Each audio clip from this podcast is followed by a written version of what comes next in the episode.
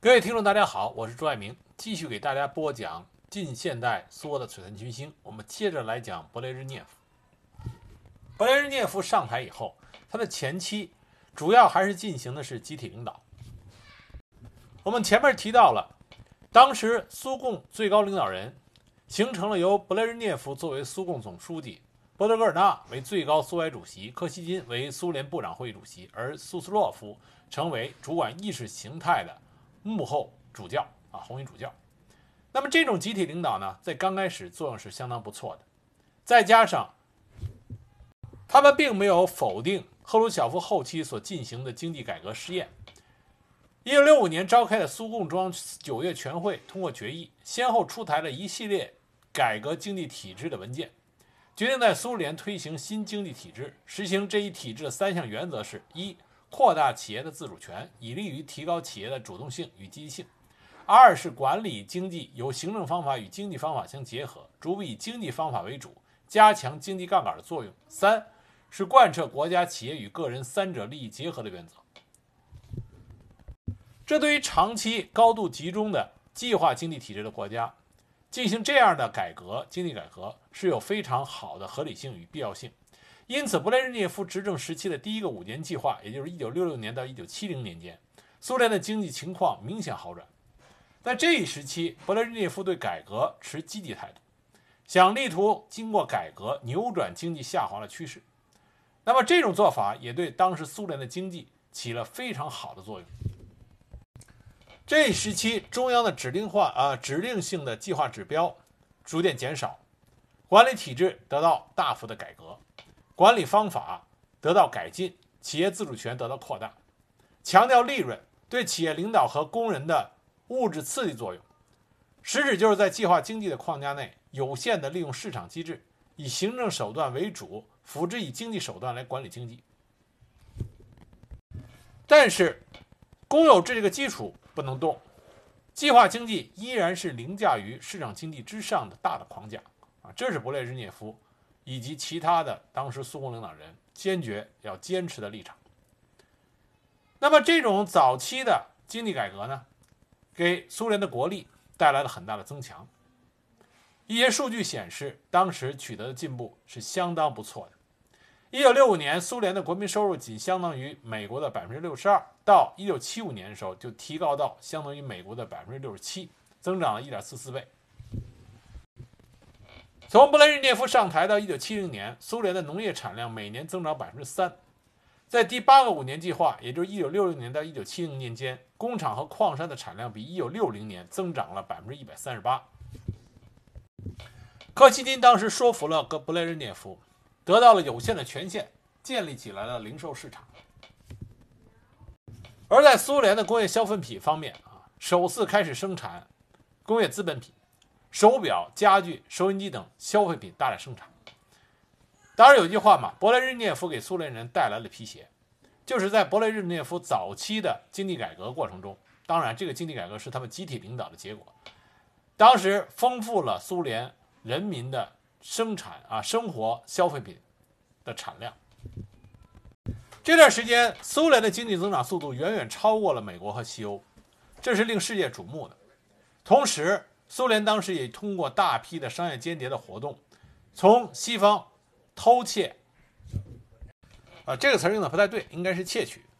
啊，窃取了一些先进技术。同时，苏联本身也大力发展了一些先进技术，因此，在核技术、无线电通信、农业和重型制作制造领域，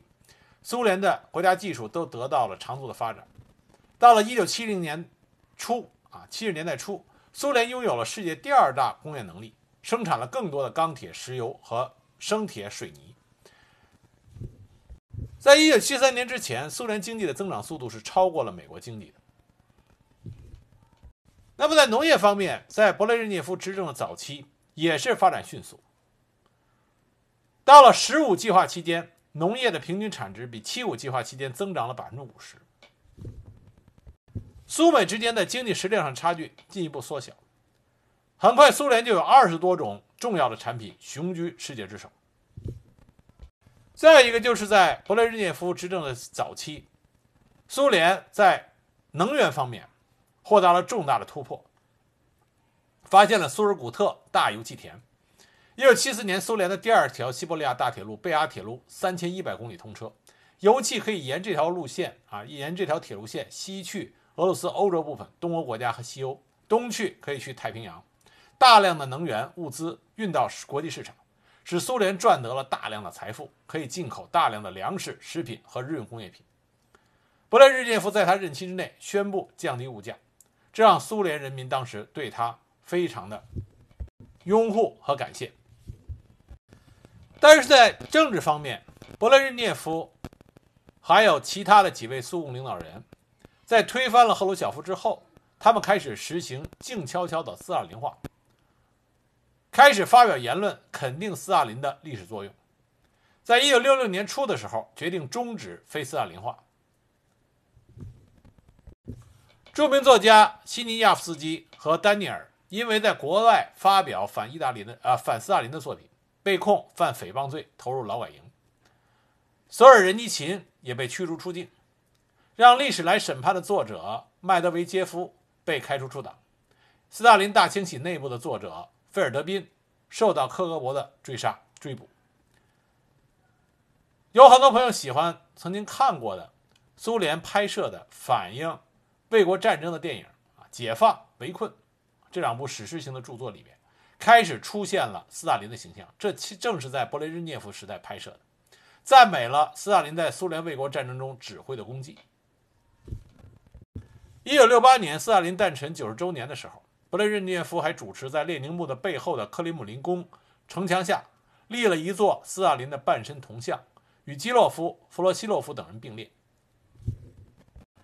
但是，勃列日涅夫也没有将赫鲁晓夫时代。所改名的那些城市、工厂、企业，恢复原来斯大林的名字，包括斯大林格勒这个名字也没有从伏尔加格勒改回来。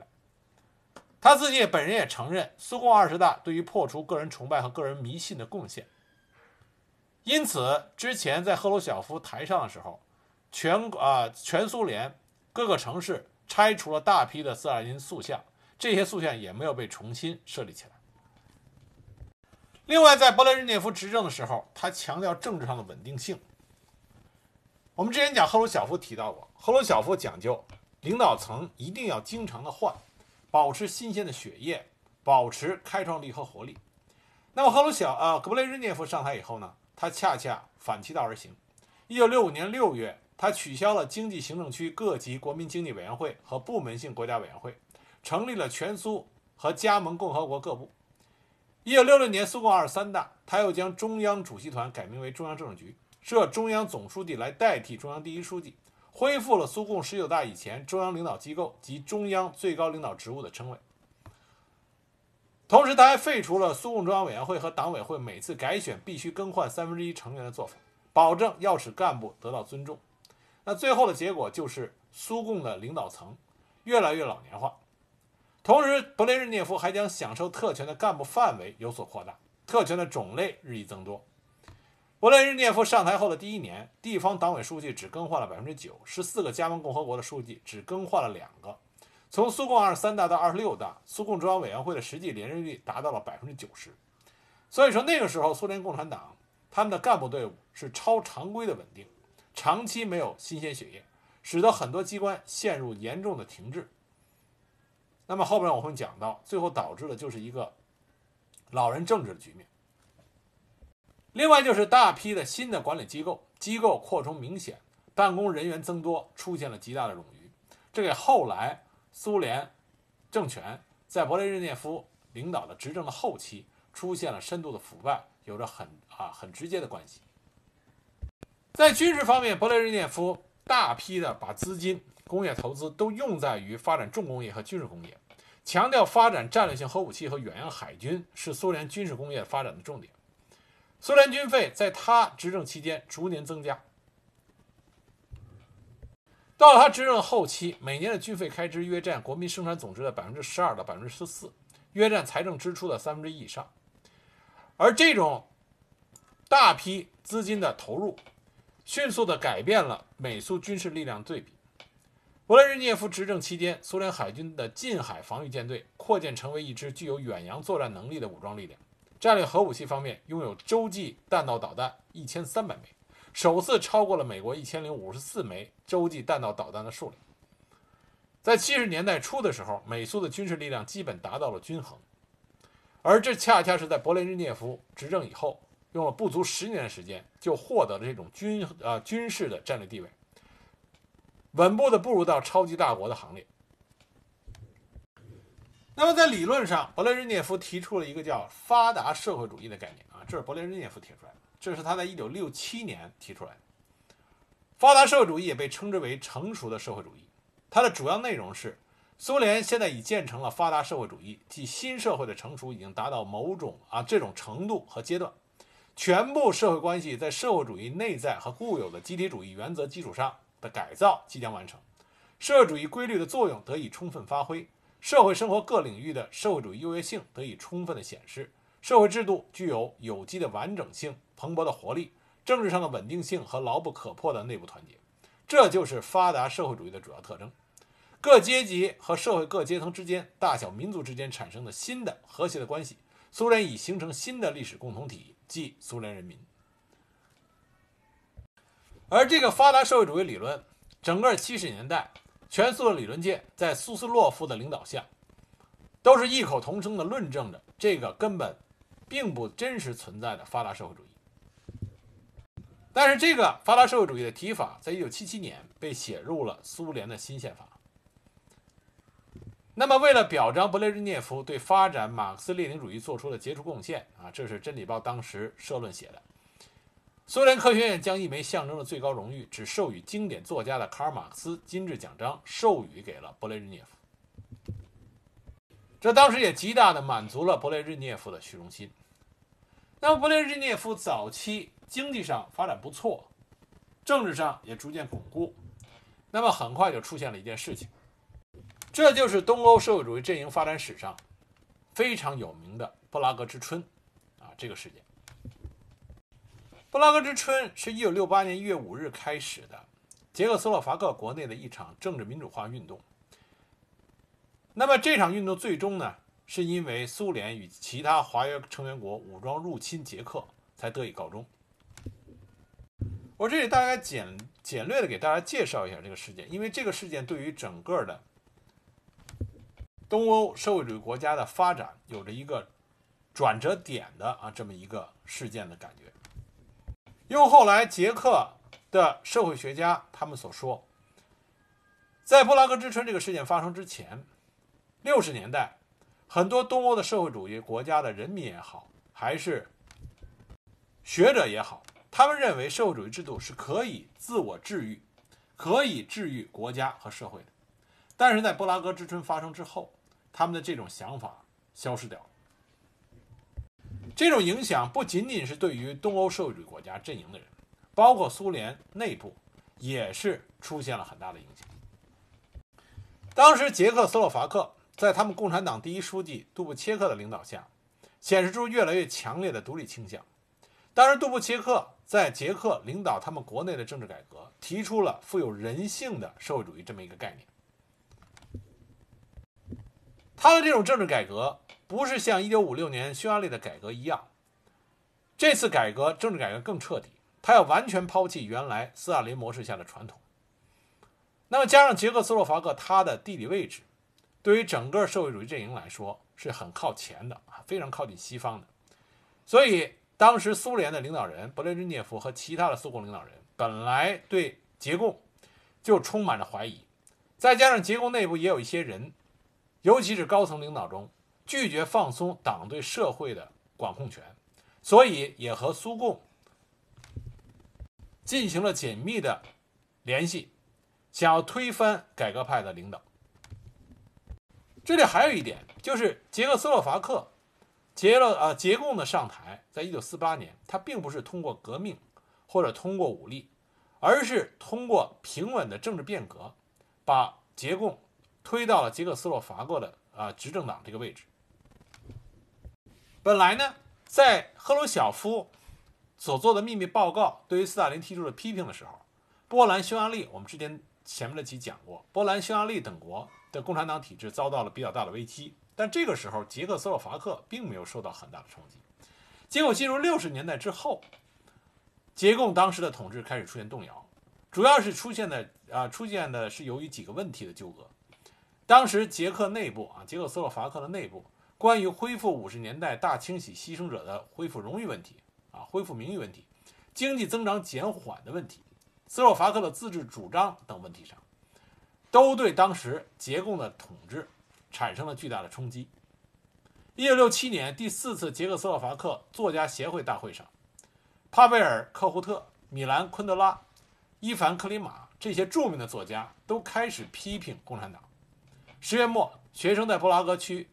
啊，布拉格市区发起了关于学生宿舍设施的抗议游行，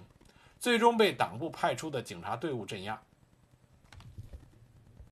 而在共产党内部，斯洛伐克共产党方面对于诺沃托尼，也是当时捷共第一书记，他的政策提出了强烈的不满。本来呢，这个诺沃托尼在勃列日涅夫访问捷克斯洛伐克的时候。希望得到苏联的支持来平息事态，但当时勃列日涅夫，勃列日涅夫这个人呢，一般来说他不愿意啊，多一事不如少一事这么一个态度，所以当时他觉得这个是捷共党他们内部的问题，所以没有明确的表示支持。那么缺缺乏苏联的支持的情况下，在捷共党中央委员会大会在十二月召开的时候，会上一致批评了诺沃托尼的领导，解除了他的第一书记。他的位置由杜布切克取代了。那么，在一九六八年一月五日，捷克斯洛伐克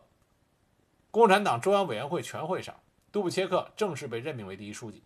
然后，同时这次大会议决废止了新闻出版物的事先审阅制度。紧接着，与诺沃托尼、诺沃托尼关系密切的国防部的领袖叛逃到了美国。那么，很快他挪用公用资金。的事情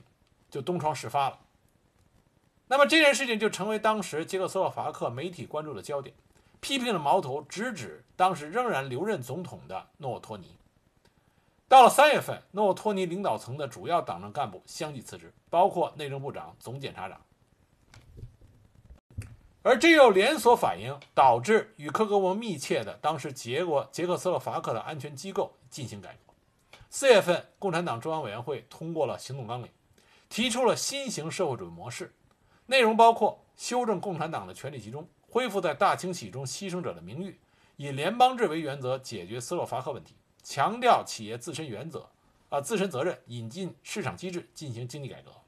言论和艺术活动的自由化，在外交政策上，在强调与苏联的同盟关系的同时，也通过引进科学技术，强化与西方国家的经济关系。当时所任任新啊，当时所任命的副啊副总理啊，新的副总理是主张改革计划经济的经济学家西库，而五十年代以资产阶级民族主义罪名被判处终身监禁的胡萨克也成为内阁成员。在这种大形势下，捷克斯洛伐克全国开始进入深入的改革运动，其中工会、青年组织、社会民主党以及非共产主义政党都开始积极活动。关于改革内容的分歧也日益明显，形成了对于改革行啊改革运动的激进化怀疑的集团，而这些人开始与苏联接触。那么捷克斯洛伐克的这种变化就引起了当时东欧共产主义阵营的剧烈的反应。波兰和东德先后表示了关注，并且在勃列日涅夫访问两国的时候，这两国的主要领导人，波兰的戈穆尔卡和东德的乌布里希。都表示，反社会主义的影响将超越捷克斯洛伐克的国境，影响到整个华约组织的全体。各国的共产党体制的基础都要受到严重的重动摇。当时在波兰已经发生了学生游行，其中就有人提出了“也给波兰一个杜布切克”的口号。戈穆尔卡对于此事更加的担心。紧接着，在德累斯顿召开的苏联、波兰、东德、匈牙利和保加利亚等国举行的多国首脑会议上。各个社会主义国家的代表都表示对捷克斯洛伐克的局势深深的担忧。当时除了匈牙利之外，其他的华约阵营的国家都认为捷克斯洛伐克的这场改革运动是反革命的先兆，会侵蚀共产党的领导地位。而捷克斯洛伐克代表团解释说，他们的改革主旨是在于强化共产党体制，并且得到了捷克国民的捷克国民的多数支持，希望得到各国的谅解和理解，但是遭到了其他国家的拒绝。而本来在六月份，华约的呃华约成员国要在捷克斯洛伐克举行联合军事演习，那么这个军事演习也如呃如期在六月十八日到三十日在捷克斯洛伐克举行了。这个演习本来是为了牵制在九月份临时全党大会中捷克斯洛伐克改革派势力的增长，也为了军事介入做好预先准备。所以在军事演习之后，各国军队并没有立刻撤退，这就使得捷克斯洛伐克的国民逐渐的怀疑军事介入的可能性。六月二十七日，捷克斯洛伐克的改革派在报纸上刊登了两千字宣言，这个两千字宣言和他们之前提出的。深化改革的行动纲领并没有多少变动，那么苏联和其他的华约组织国家认为这就是反革命的宣言。苏联马上就提出召开多国会议啊，华约组织多国会议。但是捷克斯洛伐克的党中央在研究该建议之后，反而向苏联提出首先举行两国会议，在调整意见的基础上再去参加。包括罗马尼亚和南斯拉夫等国参加了多国会议，苏共中央拒绝了这个建议，在波兰举行多国会议。那么这个会议，捷克斯洛伐克并没有参加。在捷克斯洛伐克缺席的情况下，参加华沙集会的苏联、波兰、东德、匈牙利和保加利亚，当时保加利亚直接提出了请求军事干预。其他国家面对着对捷克斯洛伐克所从事的改革运动的危机感，那么一致通过。军事干预的这个决定，为了使得军事介入师出有名，七月二十日，对改革持批判态度的斯洛伐克共产党第一书记比利亚克，与当时苏共政治局委员兼乌克兰共产党第一书记谢雷斯托进行了秘密会谈。当然，谢雷斯托就告诉比利亚克，军事干预可以，但必须是由捷克斯洛伐克党内部的要求才能实行。那么后来。八月三日，在布拉迪斯拉举行了东德、波兰、匈牙利、保加利亚和苏捷两国的会议。会后发表了共同声明。在这次会议中，捷克斯洛伐克共产党内部的健全势力，就是所谓的反改革的势力，发出了请求军事支援的信件，送到了勃列日涅夫的手中。那么，勃列日涅夫呢，仍然没有放弃最后的努力。他在。八月九日和八月十三日两次与杜布切克进行了电话会谈，想迫使杜布切克实行啊达成共识的内容，但是杜布切克以准备九月的临时全党大会为理由，没有明确的答应其要求。那么这样就让布雷日涅夫和其他的苏共领导人以及其他华约组织成员国的最高领导人们认为，在杜布切克的体制下很难阻止这场改革运动的继续发展，只有通过军事介入的手段才能打开僵局。在八月十五日到八月十七日召开的苏联共产党中央政治局会议上，最终做出了对捷克斯洛伐克实行军事介入的决定。次日，华约各国的领导人这被召集到莫斯科，听取了这个决定，表示一致同意。当华约组织开始武装军事介入捷克斯洛伐克的时候，捷克斯洛伐克内部是一片的混乱。当时捷共内部保守派的势力。正打算拘禁杜布切克，推翻他的政府，成立新政府，但是军事介入打乱了他们的计划，他没有办法在当时临时党员大会上获得大多数。在军事入侵的当天，捷克斯洛伐克的国民也没有出现激烈的抵抗。捷克斯洛伐克的人民，他们走到了大街上，走到了布拉格，走到了其他城市的街头。看见开进来的苏联的坦克和士兵，他们搞不清楚到底发生了什么事情。甚至很多当时捷克的老百姓，向着苏军的坦克和士兵走过去，问他们：“你们来干什么？你们为什么会来？”但是很快，他们的迷茫变成了绝望、失望和愤怒。最激烈的事件发生在布拉格广播电台之外，这是布拉格主要反抗的源头。当时为了保持广播，抗议者将公交车移到这栋建筑的周围，并将它们点燃。苏联坦克直接撞击防御工事，当时有一些捷克不愿意屈服的人当场自焚。整个武装介入，当时伤亡的人数啊，伤亡的人数是八十到几百人不等。但是在接下来的几个月内，数十人遭到逮捕，数千人因为正常化的计划被送去再教育。用捷克人啊，捷克斯洛伐克人自己的话说，当时苏联华约国啊，华约成员国的这个武装介入，彻底打掉了当时捷克斯洛伐克国家内部。改革的进程，而这个残酷的军事事实，也彻底打断了捷克斯洛伐克的质啊，捷克斯洛伐克的脊梁啊，这是捷克人当时的原话，打断了我们的脊梁。关于当时苏联对捷克斯洛伐克的武装入侵，联合国安理会召开了紧急会议啊，紧急会议。但是当时所提出的入侵是违反联合国宪章的干预啊干涉内政行为，要求立即撤退的公决议案，最终以十票赞成、三票弃权、两票反对。那么苏联行使了常任理事国的一票否决权，该决议没能生效。当然，我们新中国中华人民共和国方面也对苏联的这种入侵行为表达了谴责。周总理当时正在出席罗马尼亚大使馆举办的国庆日招待会，那么。就发布发表了重要的六八讲话，里面公开指责了苏联方面的侵略行为。当时苏方人员全体退场，而以美国为首的西方国家，一方面他们认同杜布切克政府的改革运动，但是另一方面并没有采取任何具体的行动帮助捷克斯洛伐克，因为这个时候，美国正在忙着与苏联在签订不扩散核武器条约、限制战略武器谈判。啊，正在忙着这些事情，所以他们担心，因为捷克斯洛伐克事件的影响，会终止这些进程的运作。再加上美国正陷入越南战争的泥沼，而捷克捷克斯洛伐克又是华约组织成员国里边提供北约武装的重要国家，因此美国政府并没有做出任何积极的支持举动。那么，在发生了军事干预之后，如何解决捷克斯洛伐克的问题？勃列日涅夫这个时候又表现出那种息事宁人的态度。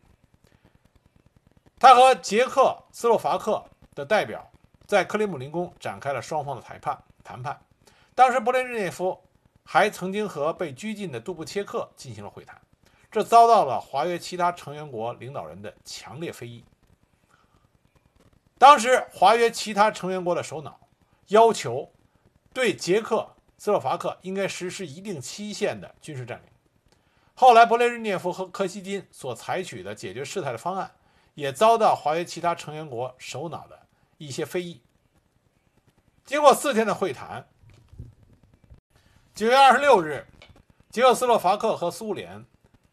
签署了莫斯科议定书，内容十五项，再次确认了要控制媒体、更换改革派的切尔纳会谈的合议事项。同时明确宣布二十二日临时召开的全党大会无效，但是关于武装干预军队的撤退问题，没有明确撤军的时间。那么紧接着，勃列日涅夫为武装干预、干涉他国内政提出了一个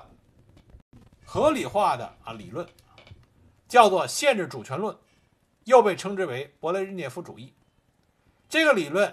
发表在苏联真理报上。题目是“主权与社会主义祖国的国际义务”。它的主要内容是这么说的：一国的社会主义危机也是社会主义阵营全体的危机，其他国家不能对此毫不关心。为了保护全体的利益，可以超越一国的主权。这个理论将保卫社会主义阵营置于尊重主权和不干涉内政原则之上。